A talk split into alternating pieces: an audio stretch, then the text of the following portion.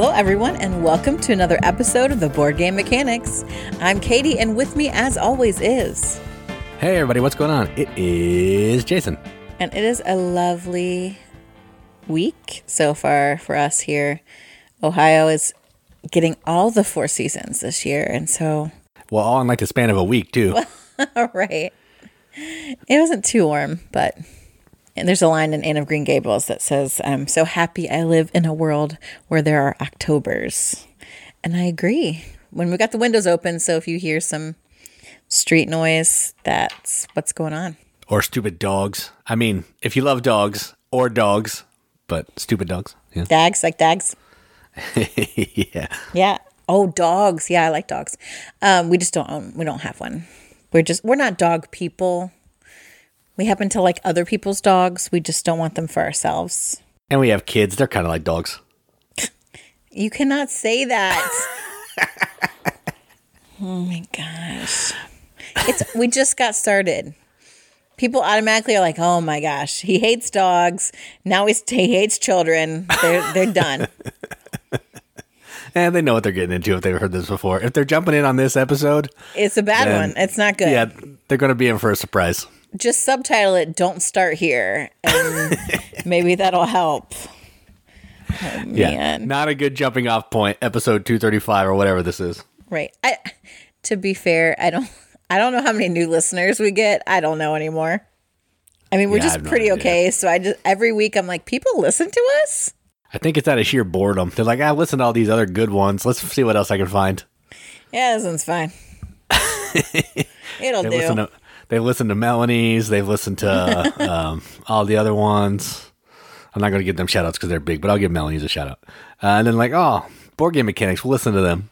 yeah, I don't I don't know the names of any podcasts because I don't I listen to like two, and one of them is like about murder, and the other one's about the Bible. So not re- I don't listen to any. It's terrible. I probably should listen to board game podcasts, but I don't. Yeah, I listen to Rahdo sometimes, and I used to listen to This Game Is Broken, but one of those guys was a jerk, so I stopped listening to it.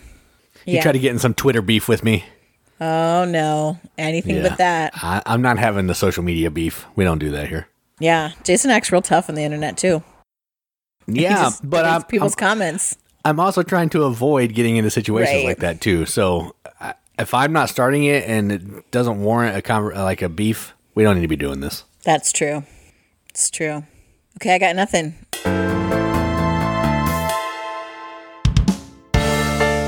But we have um some interesting stuff to talk about. I'm kind of excited about the stuff on the podcast today. It's not, I guess it's not wildly different from what we normally talk about, but I just want to talk about it. So let's get started with crowdfunding. And surprise, surprise, Jason has some crowdfunding to discuss. Yeah, what I, I'm not just dead weight in this. Sometimes I do some stuff. Hey. All right, so the first thing I wanted to talk about, I'm not going to spend a ton of time on it because I'm sure if you've been on any of the social media, board game related at all this past week, you've seen the announcements. And there's a new expansion for Wingspan, and this one's called Asia. So it has more birds. I know that. So Asian birds.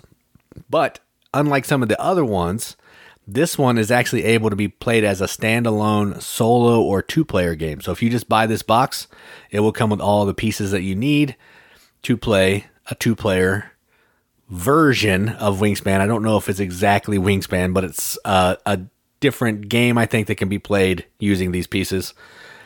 There's a duet mode, I know that, and then there's like a flock mode where people can you play on like teams or something. I've just did I did some quick reading and that's what I saw. But either way, more birds for Wingspan. I'm down.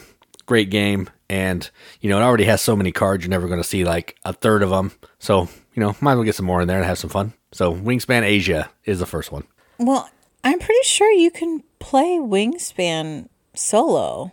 I think you can too. Yeah, but but this is the first expansion that you've been able to play out of the box without having to have the base game. Oh, correct. So- correct. Yeah. So that's kind of nice that you can at least get it and play it until you get the base game or whatever. Yeah, I was like, you need to clarify that. Um, I'm excited. I love all things Asian.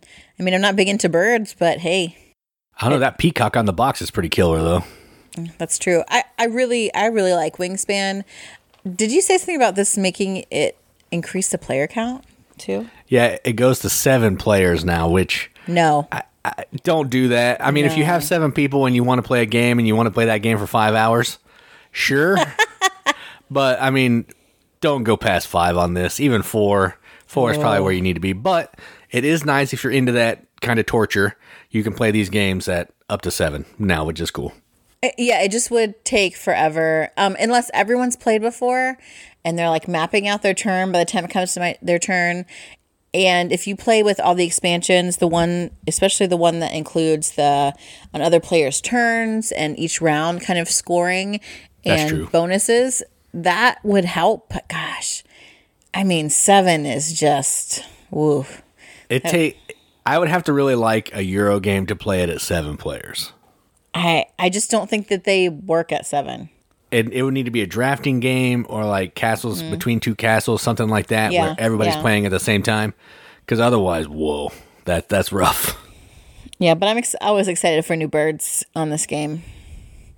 The next game I did see on Kickstarter, but since Jason did a Kickstarter preview, I guess is that what Yep, it's called? yep, yep. For this, I thought we talk. He could talk about it, and that is Draft and Write Records.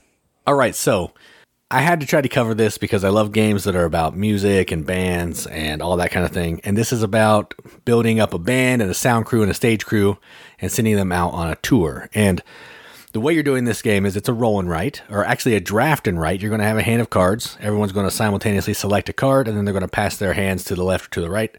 And then what you're going to do based on the card that you take, you're going to be able to r- cross something off on your board. Now, there's different areas. There are cards that are going to give you band members, which will give you a base set of points, and then some kind of icon in the four in north, south, east, and west directions around the numbers that they're going to color them in with different colored color pencils. Then, as you take other instrumentalists or production crew, if the colors on the cor- the that are adjacent to each other match, they're going to give you some kind of harmony bonus, which will give you help you move up on the single track, the album track, which is going to score you points. It may give you some kind of thing in an agenda, which will let you you cross stuff off there. You get a, some bonuses and some extra points. So that's the first card. The second card is a different type of asset that you can get, which is basically like these little icons that are in your um, iPad looking screen.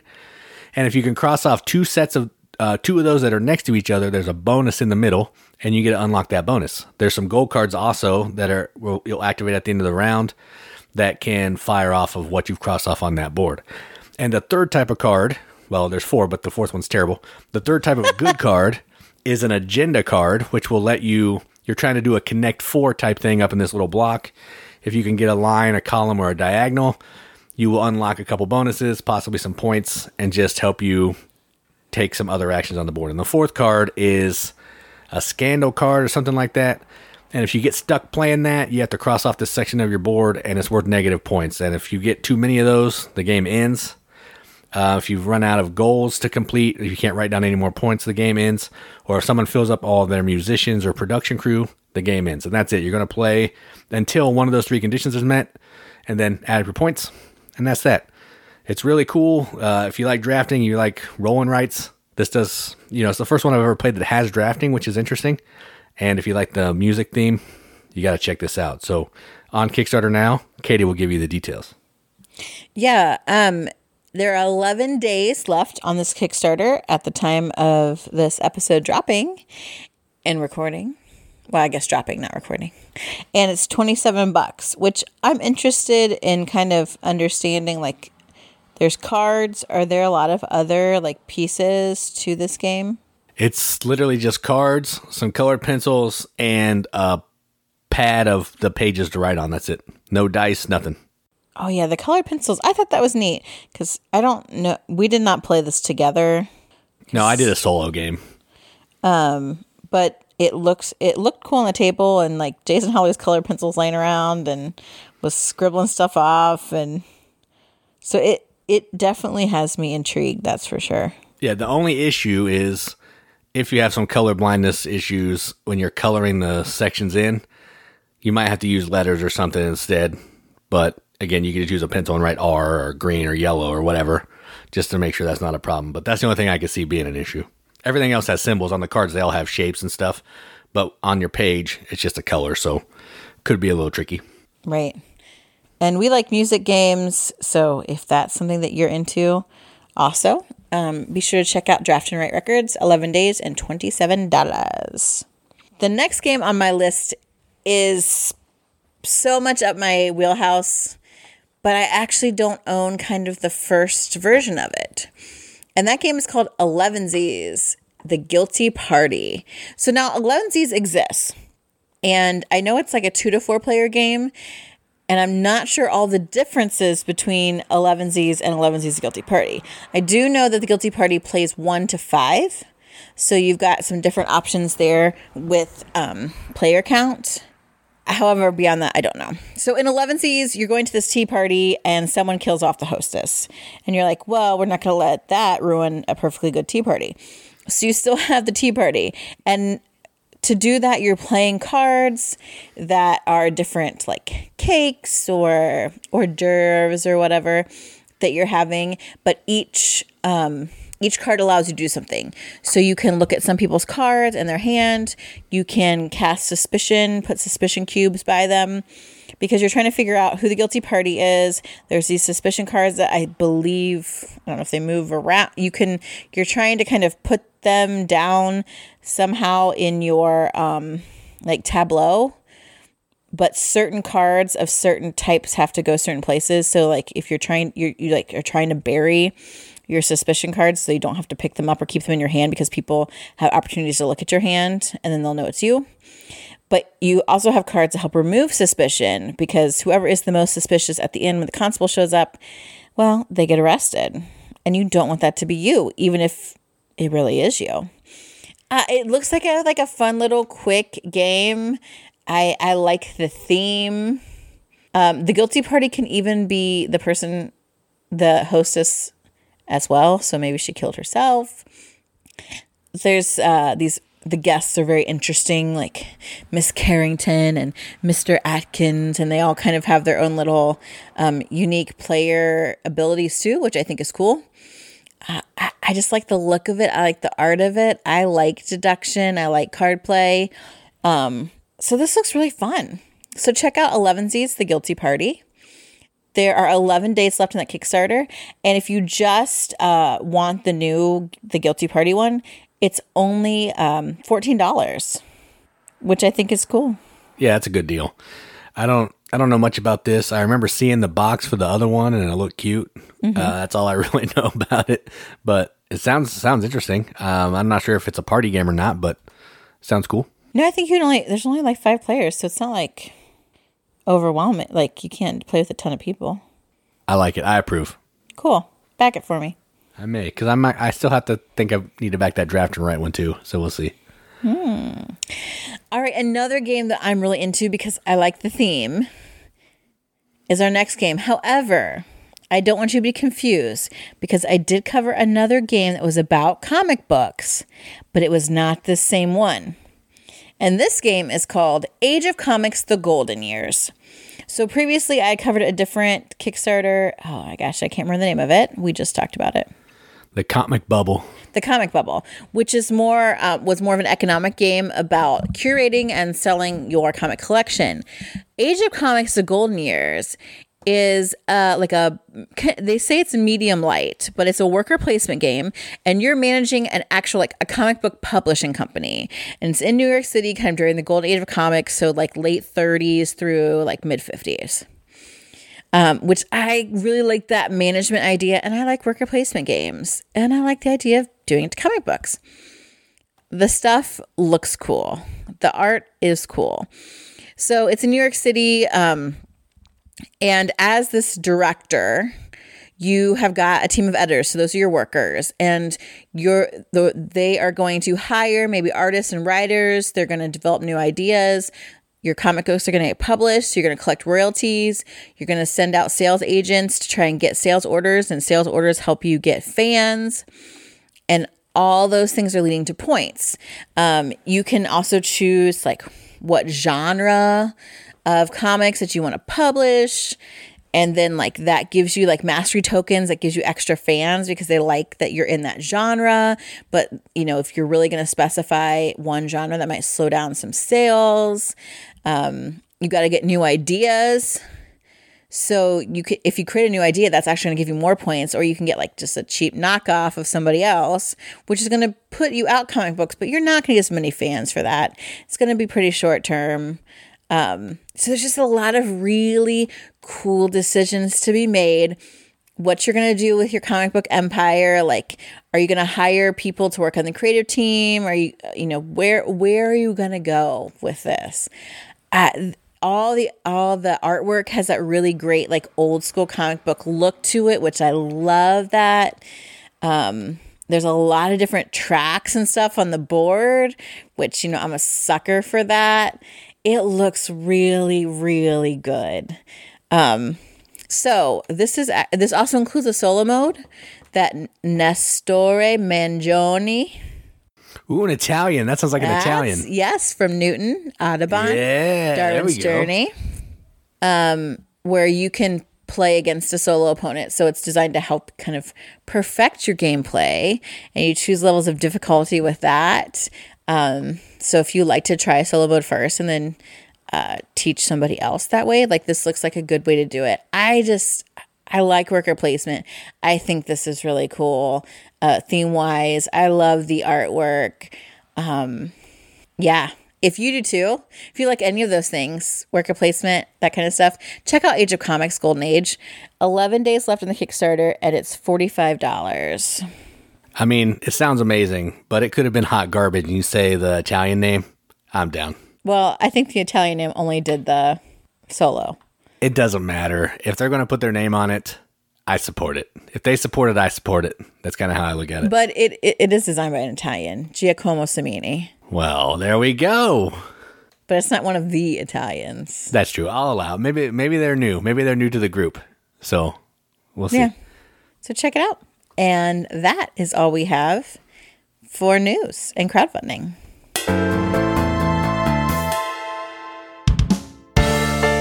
All right, so we're going to talk about some games that we played. Now, we were able to go away last weekend. Well, if you're listening to this when it drops, the prior weekend, and uh, we played some games at a friend's house. We stayed overnight, so we had two days of gaming. So we played some games together some games not together. So we're going to do a couple games we played together, a couple games we played individually of each other, and just have some fun talking about games. So the first game is one that we did play together, and it is an Uwe Rosenberg game, or Uwe, however you want to say it. He's German, so I'm going to say Uwe. And it is called Hallertau. And this is, I'm not sure if this is his newest game, but it's one of his newer games. And it has a farming theme, so I mean, no surprise there. And what you're doing in this game is it's a worker placement game where everybody has a different number of cubes based on some stuff that you get at the beginning of the round. You're using these cubes to go out to this board that everyone shares, and you're selecting actions using the cube. The first person to go there can spend one cube, someone else can spend two cubes, and there's the third person has to spend three cubes, and that spot is full and it can't be used anymore for the round until it gets cleared off. The reason you want to do that is you're trying to get resources to help you um, move up these tracks. You, the more resources you get, the more options you have. You're trying to get these different cards that are going to be in game goals and points, or maybe some special abilities during the game. But ultimately, what you're trying to do is you're trying to spend those resources to move this like building that you have along this track. And that's going to do a couple things. The farther you can get your building along this track, the more workers you're going to have each round. And if you can get it far enough down the track, it's going to be worth a pile of points at the end of the game. So you're spending these resources based on these five or six buildings that you have to also move to to move along the track. And then you're also spending tools because there's going to be boulders in the way. You got to get boulders out of the way so you can continue to move your building. And oh, there's sheep. You know, you got to have sheep. They make milk. The sheep could die. Um, it's it feels like an Uwe game, but it's really fun. I had a great time playing it. I did awful no surprise, but definitely up there with some of his other other games and one that I'm definitely going to be trying to hunt down, and that is Hallertau. Yeah, I liked this game a lot because I, I really like Agricola. I like farming games. Um, and the interesting thing, some of the interesting things about this is as you get workers and you can fill up these spots, you don't block yourself out. If you go to a spot once, I can go there again as long as I have enough workers to increase the number. And then at the end of the round, not all the workers are cleared off, only like the most recent, like the highest amount. So the price of what it costs to do different actions fluctuates. Um, I believe you're trying to move your brew house. Yeah, it's like a shoot. What it's like a council house, or it's it's not. The brew house is one of the buildings you can Oh, move, but there's a whole bunch of little buildings. Yeah, there's a brew house, a bake house, Yeah, your the six little buildings, but your main building is like a council center or something, community center, city or center or something. Uh, yeah. I don't know, but because it's the setting is like in a town, a place that's known for its brewing, and so you're trying to like you're harvesting crops that are used in brewing, like wheat and barley and those kind of things. Although your sheep are just there, I guess. Um, yeah, yeah. The sheep are weird. I, I felt tacked on, but it's fine. It's fine. They're cute. Uh, but it is kind of this idea where you're like, okay, how can I use my workers most effectively? Like, it requires different amounts of things to move um, all these little buildings, which is going to allow me to move my big building. So, what do I need to gather? Like, how, and like, as the rounds go, it costs more and more to move all your little buildings. And so it's like, well, do I really want to capitalize and um, move this one building as far as I can on this turn while I have a bunch of the resources to do that? Or am I going to try to like keep everything about even so I can just keep inching my like council building, community center building forward? Um, yeah, just a lot of really cool decisions. But yeah, I, mean, a really simple, just worker placement kind of game and like uh, resource management. But yeah, just done in a really what I think is fun, kind of a fun Uwe style. So yeah, I really I liked it. I would like a sonnet. I'm working on. it. I'm trying. I'm trying. you hear me out there, person who knows who I'm talking about? You know who you are. Yeah, okay. So that's the one game we played together. Now, uh, Katie's going to talk about a game she played. Then I'll talk about a game I played. And then we'll talk about when we played together. So have at it. Okay, a game I played that might be surprising, and I wasn't sure what it was going to be like, and that's Wonderland's War. Um, I love me some James Hudson. I think he's absolutely just adorable in general. Um, but even his the very first game that really came out from them, the Grimm's Fairy Tales, I I kind of was not. I thought it was going to be different than it was. And I feel like Wonderland's War for me suffered for that, where everyone's like, oh, it's so great. And I'm like, but there's fighting. It's war. I keep seeing all these pictures of big miniatures and there's battles. No, thank you. So I was given a choice between Wonderland's War or some space game. And I was like, well, I mean, I'll choose anything over space. So we went to play, I went to play this with some, um, some of the guys from the board game rundown and a new friend named Chris. I don't know if he's ever going to listen to this podcast, but if you are, hi, Chris. Um, and in Wonderland's War, you are a character from Wonderland. I happen to be Alice. Each character has like a basic player power, and then they also have these additional player powers that you can unlock as the game goes. So, what you're actually doing is at the there's kind of two phases of the game. The first one is a phase where you're building your bag, and you do that by going to a tea party. So at the tea party, you're going to collect different kinds of chips that you can draw out of your bag, almost um, very reminiscent of Quack style. And there are chips they have different powers that are going to allow you maybe to maximize other chips because ultimately those chips are going to give you battle strength, which is what you'll need in the second phase. And the second phase is where you fight these little skirmishes for different places in Wonderland. So during the tea party phase, you are building your bag, you are giving strength to your leader, like mine was Alice. You can collect other Wonderlandians who can fight with you. So, like I had the Tweedles, Tweedledee and Tweedledum. Uh, and each Wonderlandian has either like they're going to fight for you or they have they can give you different chips put in your bag that have special powers. Lots of interesting really customized things here. Um, and then you're going to go fight.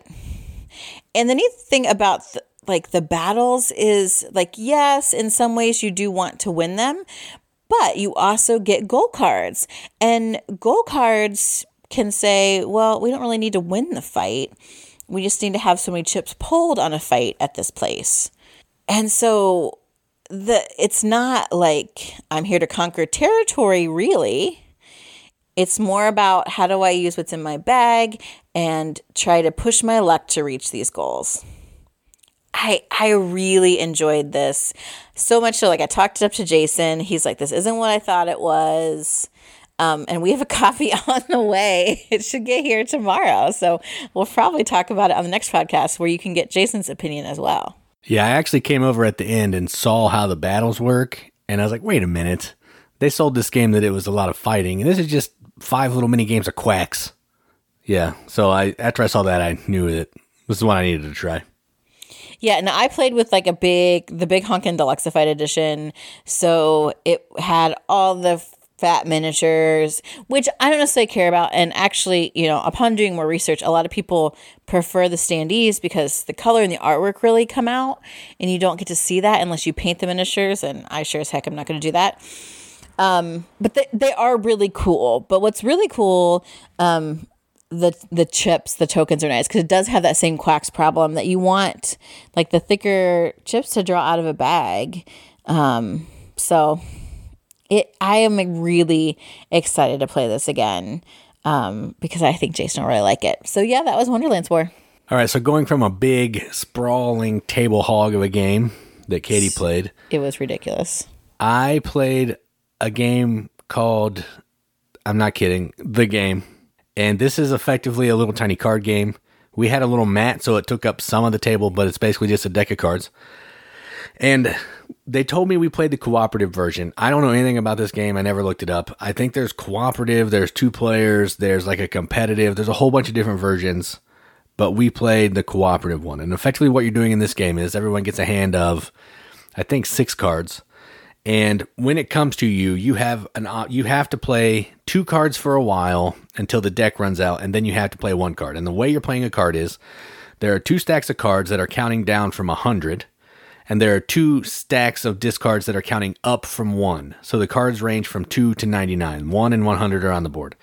So when it comes to you, you're trying to play a card from your hand to one of these piles to try to keep the distance of what you're that's already there from what you're playing small because the way you win is by playing all the cards out onto the table the way you lose is if it comes to somebody and you can't play a card so if it comes to me and i'm first and there's no cards and i have 99 i'm going to play 99 on that 100 space because that's the best card to play there but because i have to play two i may have to go from 99 down to 90 because those are my best two cards to play and i blocked out 91 through 98 so then it comes goes back around and you draw back up to six. It goes keeps going, everybody keeps going. You can kind of talk a little bit like I really have a good card to go on this pile, but you can't say what you have, how you have it, like what the numbers are. And you're just trying to kind of work together to do the best you can playing cards out into these piles. That's the entire game. Um, it was fine. I mean, I don't love cooperative games, um, but the mechanism of this game was fun. Trying to figure out the puzzle of how to get these cards down there, how to communicate without communicating, uh, when's the best time to play two cards of the same pile? Do you want to spread it around? It was a fun little game. I enjoyed it, but probably not one that I need to keep coming back to. So that was the game. That actually sounds kind of fun, but you railed on it. You're like, "Oh, it's not. It's not good." blah, blah, blah," When we were there, The gameplay was fun. I just, it's, I, I didn't really want to play it. I think that was part of it. Um, but that's the only game that was available to play because everything else was started by the time I got done with the other one. So I think that's part of it. The game is fine. Our group would probably really like it. Like I think Brandon and Josie would really like it. But it's just, I don't know. It, it's not what I wanted to play. So that kind of made me hate it a little bit. But I did enjoy it. It was fun. So I'm glad I played it. And that's the game. that you weren't grouchy old man. I am a grouchy old man. We all know that. Hmm, yep. All right, so now that we've gotten two games we played separately out of the way, let's talk about the last game and the other one that we played together. And this game is called Lizard Wizard. Dumb name. I don't know why it's named like that. It is dumb. But this is from Forbidden Games. I think designers Glenn Drover, and this is effectively kind of the sequel or 2.0 version of a game called Raccoon Tycoon. And what you're doing in this game is you are you it's basically when it comes to you you're going to take one of the one of these six actions and the actions are buy a tower for some kind of resources or gold, auction off a wizard to live in that tower, and if their icons match, they're worth extra points. Buy a spell, um, buy a familiar, and take one of the four actions, which could give you points, could give you resources, which I'll get to in a second, or the best action, go into the dungeon and do a little pressure luck game to try to earn some treasure. Or you can play a card from your hand to gather resources or what they're called reagents. I don't know why they're called that. Neither. Um, and basically they're like mandrake and stuff you would use to do Potion spells and potions and all that stuff. So you're going to use a card to get some of those, and then at the bottom of the card, it's going to adjust all these tracks up in value because it's kind of like a stock market speculation thing. Because as another action, you can sell your reagents back to get money, which is called mana, which is how you're going to be doing all those other actions that I just talked about. And all you're trying to do throughout this game is you're trying to get the best cards you can get together, get sets of cards, get spells, get in-game goals to just try to score the most points, most money, or not most money, most points and most gold so you can win the game. When we played, we all came down to like 2 points apart.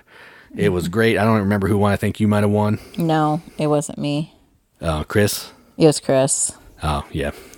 So we were. It was like an eight eight point spread from first to last, which was really cool. Um, it was really fun. It wasn't that difficult. Uh, it was just do one of these six things, and once you know what the actions are, pretty easy. You're just trying to take your own path to score the most points that you can.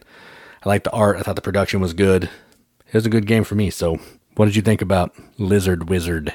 Yeah, I really liked it, which I thought was interesting because the whole time we were playing it, like I just kept getting boned on all my choices. Um, because yeah, you're trying from the beginning. You're like, okay, here are all the different ways I can make points. Um, so one of the ways is I need to match wizards to towers. So I'm like, okay, well, I'll get wizards. So I'm like trying to get wizards. And then I could never buy any of the towers that I needed for the wizards I had. And I was like, well, crap. So then I was like, well, maybe I'll, I got to try and get some more stuff here. Maybe I'll cast some spells. So then I'm like trying to get all these like reagents. And then I always get the wrong reagents for the spells that come out. I was just like, what the heck? But I, th- in the end, that is really what I think was the best part of the game is that we all kind of did things differently. Like it's obvious Jason was going to do the push your luck part, go into the dungeon, and then in the dungeon you can get gold, which is points, straight points, or um and and or you can also get um treasure. And if you have the most treasure cards or the second most treasure cards at the end, you get points for that too. So that's like a whole strategy. Absolutely. And there are spells that make that easier. Um, you know, you're going to be getting familiars that can help with that. So that is a whole possibility you can do. Um, you can also there's these goals that you're trying to hit, and there's they're 10 points per, which that's a lot actually for if you look at you know how much points you're going to get in overall kind of scoring opportunities so going after those is something that you can do um, i in the midst of giving up on everything decided i'm going to do in-game points and there are some spells that have in-game points and i was like this is my wheelhouse katie i love the in-game points so i collected several spells that had in-game points and like they like branched off each other as well so one was like collect unique wizards. I'm like, well, I can't put them in towers, so I'll just get all the different kinds because they'll give me points now, like three points a piece. That's good. And then another one's like, oh, all your wizard cards are two points a piece. I'm like, cool, let's do that too. Um, you know, and then I'm like, well, I kind of leaned into this necromancy thing, which there's like seven different like branches of kind of magic that happen again not really that important except for the matching of them. And so I'm like, well, I got kind of a lot of those, so let's just lean into that. So I got a spell card that worked with those. So you can go a bunch of different ways, like to try and make the points happen, which I think is a sign of a good game. I don't have to play it like you, which I was trying to play it like other people. Oh, we have a package. I don't know if you guys heard the door knock. yeah, we'll check it later. Sorry, it's a pretty regular occurrence around here. Um, but I think that's a sign of a good game because, like, I was getting frustrated because I was trying to play the game like everybody else. I'm like, well, I want to go to the dungeon because I don't have any gold. But I was getting points other ways that didn't require me to have gold in the game itself. And again, like, I was two points off the leader. Like, that's, I feel like that's pretty dang good. So I, I think it's really fun. Again, the theme is kind of dumb. I mean, it's called Lizard Wizard because you have wizards that are lizards, but uh, why?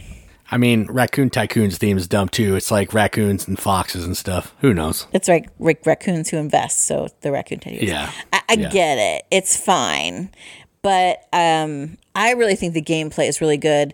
I almost don't want to play Raccoon Tycoon since it's streamlined, and I like all the different components and the way that they kind of work because I don't love economic games, and I feel like that was just kind of a side effect. Like, oh, sometimes you'll need to look at the board and work it in order to have enough money to like purchase the wizards or the spells or whatever that you want. It was just like a necessary evil. Like I feel like money is in real life, so um Yeah, I I I really enjoyed it, like more than I thought I would. yeah. I I've only played a couple of this company's games, and I like I liked one. I didn't like the other, so I was kind of like, you know, I'd give this one a try because you know I didn't know much about it. It's good. I definitely I'm with you. I think I'd rather play this than Raccoon Tycoon just because there's more stuff going on here, and this has the push your luck thing, which you know automatically makes it something that I'm going to be more into. So yeah, I dig it. All right, so those are four games that we played. Let's keep going.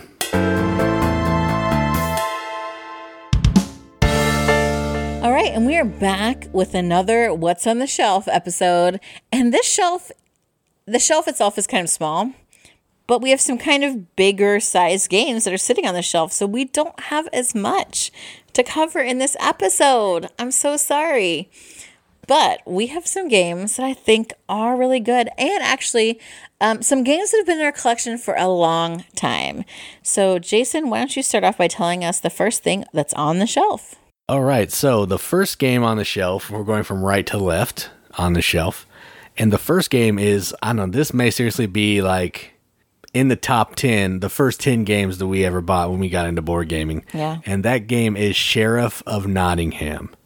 And this is, it's a party esque game, but it only plays up to like five players. So, you know, it's not really great for a party game because it doesn't have enough players. But what you're doing in this game is someone's taking on the role of the sheriff and all the other players who are not the sheriff that round are going to be trying to put different cards in their bag which are going to represent different goods and there are legal goods and illegal goods and then you're, you're allowed to put i think up to five cards in your bag we haven't played for a really long time so i'm going from memory and then everyone's going to pass their card their bag to the sheriff now when the sheriff gets the bag they have an option they can open the bag and see if the people are trying to smuggle in illegal goods. If there's illegal goods, they get confiscated and the people have to pay a fine.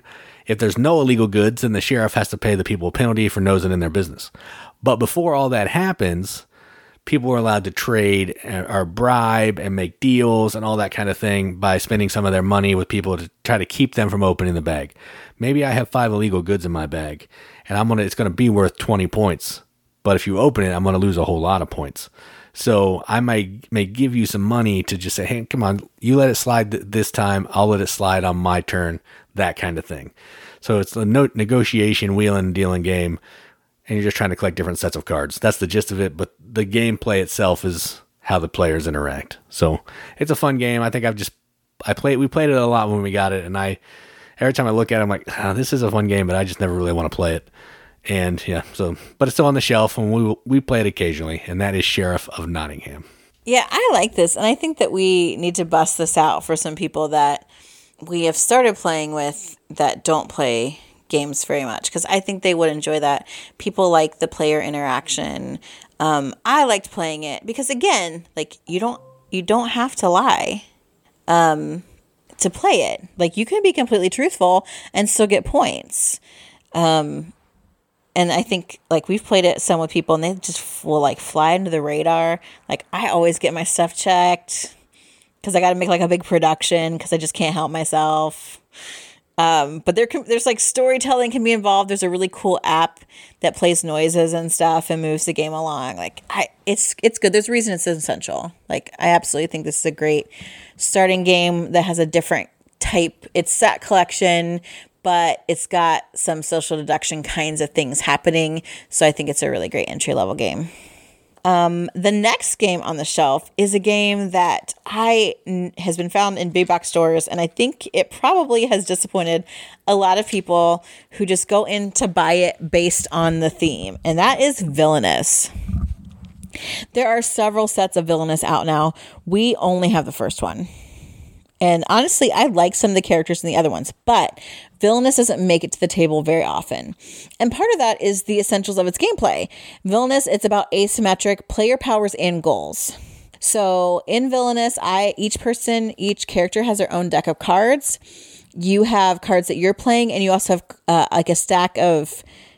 I don't. They're not villains because you're the villain, but they're these allies. They're, but they're not your allies because it's a different type of card. I don't know what you call. What do you call the other deck? Uh, it's the heroes, the hero deck. Oh, of course. The heroes You're- are trying to defeat the villains. Yeah. Yes, so the heroes are going to come out and muck up your stuff. So you've got these cards that you're playing. Um, you've got these little like power tokens that you're using to play cards to move things around because each character has its own particular goal that you're trying to get whether it be certain types of cards or certain type of tokens or two cards together or there's just a lot like there's so many variables in this which i think is really cool. Like this is the thing about it. It is a gamery game but it's packaged in this Disney, like warm, fuzzy, thematic kind of package, which is great because I happen to like Disney and be a gamer. But there are lots of people who like Disney and are like, oh, I want a Disney game. And this game blows their freaking minds. Like it, I think it's difficult because you can't, like, yes, you're working on your goals, but you can't let other people fly under the radar making their own goals. So you're also like choosing actions that are pulling stuff out of their hero deck to mess them over while you're still trying to move forward your own goals.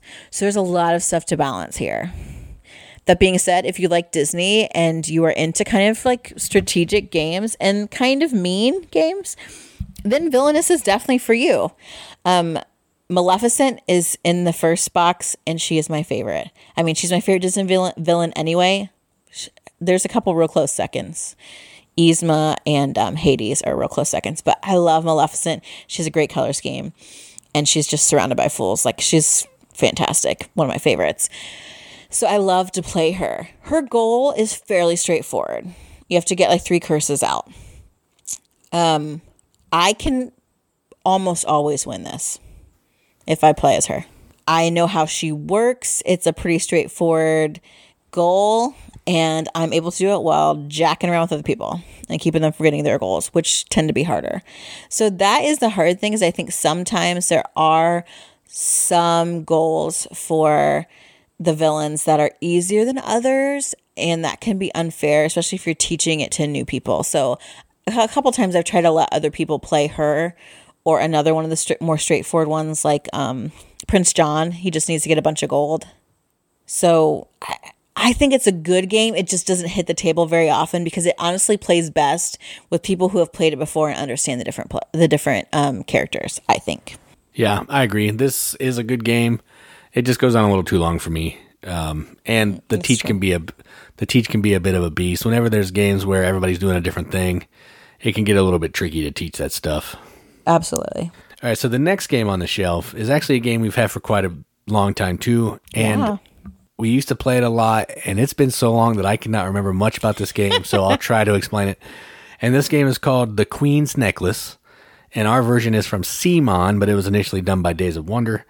And the the high the the Reader's Digest version of this is on your turn, you're going to be trying to buy these different types of cards. And there are gem cards, which are going to have a value associated with them at the beginning of a round. You're going to shuffle some tiles and they're going to be worth some stuff. And there are character cards that are going to give you special abilities to do things. So you're going to be able to buy these cards, get these special characters that you can use to help you going forward. And then at a certain point, I think three times in the deck, there's going to be a merchant that pops up, and players are going to get to sell the gems that they've bought. Now, the trick to the selling is whoever the the gem that's selected the fewest amount of times is going to have an extra value associated with it. The gem that people are wanting to sell the most amount of times is going to have a zero value associated with it. And then everybody will pick a gem, the gems they want to sell, they'll flip it. Whoever has the most of the gems that are being sold gets to sell one for points. No one else gets to sell anything. So it's kind of like a you're trying to figure out who's selling what, who's collecting what, and you're trying to make sure if you're going to sell this thing, you have a bunch of it, but you don't want to have too much of it because you want it to be worth extra points. And you're just trying to do that over the course of the game to score a pile of points. Terrible overview. Again, it's been years since we played this game, and I was I looked at a quick some pictures and then it went from memory. That may not even be what happens, but that's how kind of how I remember it. But anyway, fun game. I like it, and that's the Queen's Necklace. It it is a fun game. I, it's not very difficult either. Um, and ours has some like fun little components, little like gems and stuff.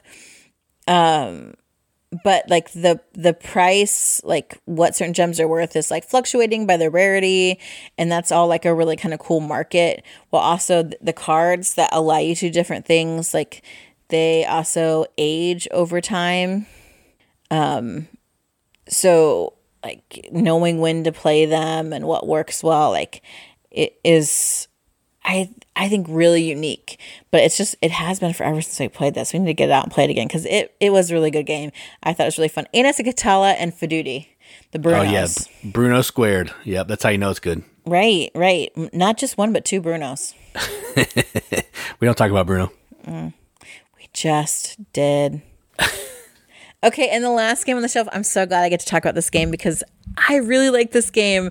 And it's sad that we don't get as much opportunity to play it because it's a game for a lot of people. And that game is Ladies and Gentlemen. Now, apparently, he who must not be named, who wears terrible accessories like hats and vests, loves this game too. But I love this game more. No, I don't know. I just. it is a good game. And ladies and gentlemen, you are playing in pairs. So you really want like at least six people so you can have three pairs. I feel like that works the best. Um, I think four pairs is fine. If you get more than that, like this game plays up to what, 12? 10. 10? That's Four too many. 10. I don't know how you'd fit around the table. Four, not enough. Six to eight is where you want to be. So, in ladies and gentlemen, you play in pairs. You have one person that's playing the ladies' side and one person playing the gentleman's side. Um, the gentlemen are just there to play the stock market, which just involves flipping over these tiles to try to like meet some goals. I don't understand. I never play the gentleman's side because, frankly, it's beneath me. Yeah, the lady side is definitely more interesting than the gentleman's side. Yeah, so the gentlemen are just trying to do these goals to um, get money because the on the ladies' side of the game, the ladies are going shopping. Which yes, gender norms, whatever, reinforced by this. But I feel like you can have a lot of fun with that and play with that and make fun of it, and that's what makes the game great too. So the ladies will go shopping we each have a particular store as our favorite. You kind of vote on that. And if you're the only person that goes to a particular store, you get an extra discount, which is great because you want to get your stuff bought. So we, you take turns drafting and you are trying to put together an ensemble for the ball. And I mean, you want it all. You want the jewelry, you want the gown, um, you want the head dress, you want like an like a parasol, I think. There's a couple different accessories that you can have. You can only have one of each, and you can only have like two designers, I believe, at the most. So, yeah, two of the three. Yep, yep. So you're really trying to like pick, and there's like different values. So you're trying to get like the nicest, the best looking outfit, but you also got to get it paid for. So you got to be discount shopping. You got to be going to the place nobody else is. You got to be like watching to see what's out there so that you can try and draft stuff. And then you got to hope that the gentleman on the gentleman's side pays for it because the bill comes due. So you shop for these cards, you draft them, you hand them over to the gentleman, and the gentleman says, "Okay, we'll pay for these." Um, absolutely not on these, or let's put this on layaway. we get a layaway plan. Um, and but you can't communicate outside of that because I absolutely will like pick three or four dresses, duh, because I want to get the best ones and different cards come out at different times and I might get better discounts at different stores. So I rely on the gentleman to be paying attention and to trust me if I'm putting over certain gowns, like, yeah, you got to pay for this, man. Like, this is what we need. Um, and so it's a little more strategic on the ladies' side. Like, what do you think you can get away with? What is just going in your hand that's like, I don't really need this. Don't buy it. So maybe it's the most ridiculously priced one or whatever. Or it's the cheapest one because you don't want things that are cheap, but you want it to be able to, to get expensive things for cheap. It's just like the class. It, I mean, it's how you shop like it's life. Um, but it's so fun because you can play into these roles. Um, what we were playing with a group of friends and they just started talking in accents. I don't know why. Like it was yeah. not called for. no one else was talking in accents, but they were like committed to the accent because apparently only like British people operate in this way or something. It was hilarious. And like Jason tries to act tough, like he absolutely wouldn't in real life and like tell me like you can't get this. What do you think you asking for these highfalutin things. I'm not paying for that. And i'm like okay. It's true just like real life. No because he'd never say it in real life because i knock him out. So he thinks that it's fun to play it in the game. Um but i i think it's fun. I like that. I've never played the gentleman side and i probably should so i can teach it better because the ladies side really is the more strategic fun part. Um, but it is like a fun just it's easy because you can also chat and play this game as well. But there's still enough that you're like having to make wise choices and piece stuff together. And like the theme is ridiculous. So that is, ladies and gentlemen. Yeah. And like, uh, uh, guys can play on the female side, females can play on the guy side. It doesn't really matter. Uh, you just need teams of two. So if you have a bunch of dudes playing this game, three of the dudes are going to be the gentlemen, like, are the ladies. It's not that big a deal. Who cares? Yeah. Um, but it's just it's silly fun. Like the guys are flipping over tokens in a race to try to get like a set collection thing, and you know they get to talk down to their women. It's all it's all good. That, that's what I love. You don't have to. You could be like a decent person, not pretend to no, be a jerk you can't. No, you can't. But Jason never does that. we were put no, some a- someone, and they were like, "Oh, of course, darling. I'll buy anything that you want." And I was like, "See." you can act like that in this game. you can, but that that takes all the fun out of it. Jason's like, "Devil woman, you worth the pie. I'm not buying you this necklace." Yeah, it, it's a really good game. If you can get past the theme, it's just a game. It's just silly. Like it does. The art is silly and goofy too. So if you can get past the theme and want to play a kind of a fun party game that actually has some depth to it, I would recommend this one all day, all day. And my thing is like, there shouldn't be an issue. Everybody shops. Everybody does work. Get over yourself. Well, I, I don't disagree with you, but there are some issues. So, yeah, maybe if you can hold your nose and play the game, you'll have a good time. Oh my gosh. It, no, it's fine. Anybody can play it anytime. Dumb. End of. I don't care what it's called. It needs some big busty uh, oh miniatures. I said I didn't. I was just thinking. I didn't even get my soapbox. I had this whole soapbox ready for Kickstarter because I was looking at Kickstarter today, and I'm like, there was this one. It was like literally the name of the project was Dragon Slayers, and it was naked women miniatures. If I'm going to slay a dragon, I'm sure as heck putting on at least clothes and definitely some armor. I'm not running out there naked. That is the dumb. I mean, come on. What the? Uh. And guess that's what? I, it was 100% funded. No, because they wouldn't put you on a naked miniature. They don't put any dudes naked miniatures. I just, oh, that has nothing to do with ladies and gentlemen. Nothing. It's just a continual soapbox for me. Like, if we want to say, like, oh, we want to be an inclusive community, then why does dumb beep like that keep keep existing? Ooh, you beeped yourself. Nice. I beat myself because nice I was job. really close to using profanity because I'm so mad about it. I am riled up. but for real though, it could use some busty minis though. Oh my gosh, shut up. Why are you like this? Why are you like this? Oh my gosh. I just need to end the show. I just have to end the show. oh, I'm hilarious. Hey, uh, as a side note, we're taking audition tapes for a new co host. Please send them to Katie at bgmechanics.com. And then I'll get the email and I'll delete it. I'll give you my private email. Just DM me, guys, on our social medias because we have those if you want if you you want to argue with Jason or me about miniatures or gender roles, sure, go for it. You can find us on Facebook, Instagram, Twitter, YouTube, and even uh, the newfangled uh, Tiki Takis. Yeah, and if you want to argue with me, I'm not going to argue. I'm just going to delete your comment. So that that's kind of how my arguments go. But it, you might feel better getting it out there. So hey, That's true. But no one will know it's out there because I'll delete it. but you'll know, and I guess that's all that matters. That is true. Okay, we've had enough. It's shenanigans. We have derailed, and I have a class to teach tonight to prepare for it because I've never taught it before, and I'm having double the students they told me I would have. Yeah, I think I have a dresser to put together, which is the package that I think showed up. So Yeah, there's a dresser sitting in the front, front porch that has Jason's name on it. So, guess he better get to that gentleman role and putting some stuff together.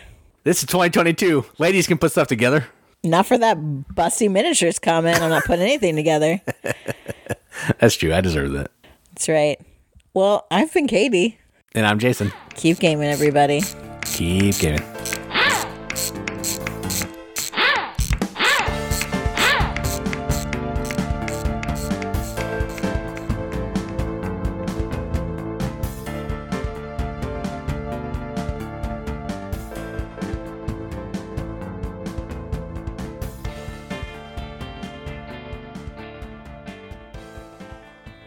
If they wanted the spicy stuff, they had to wait till the end.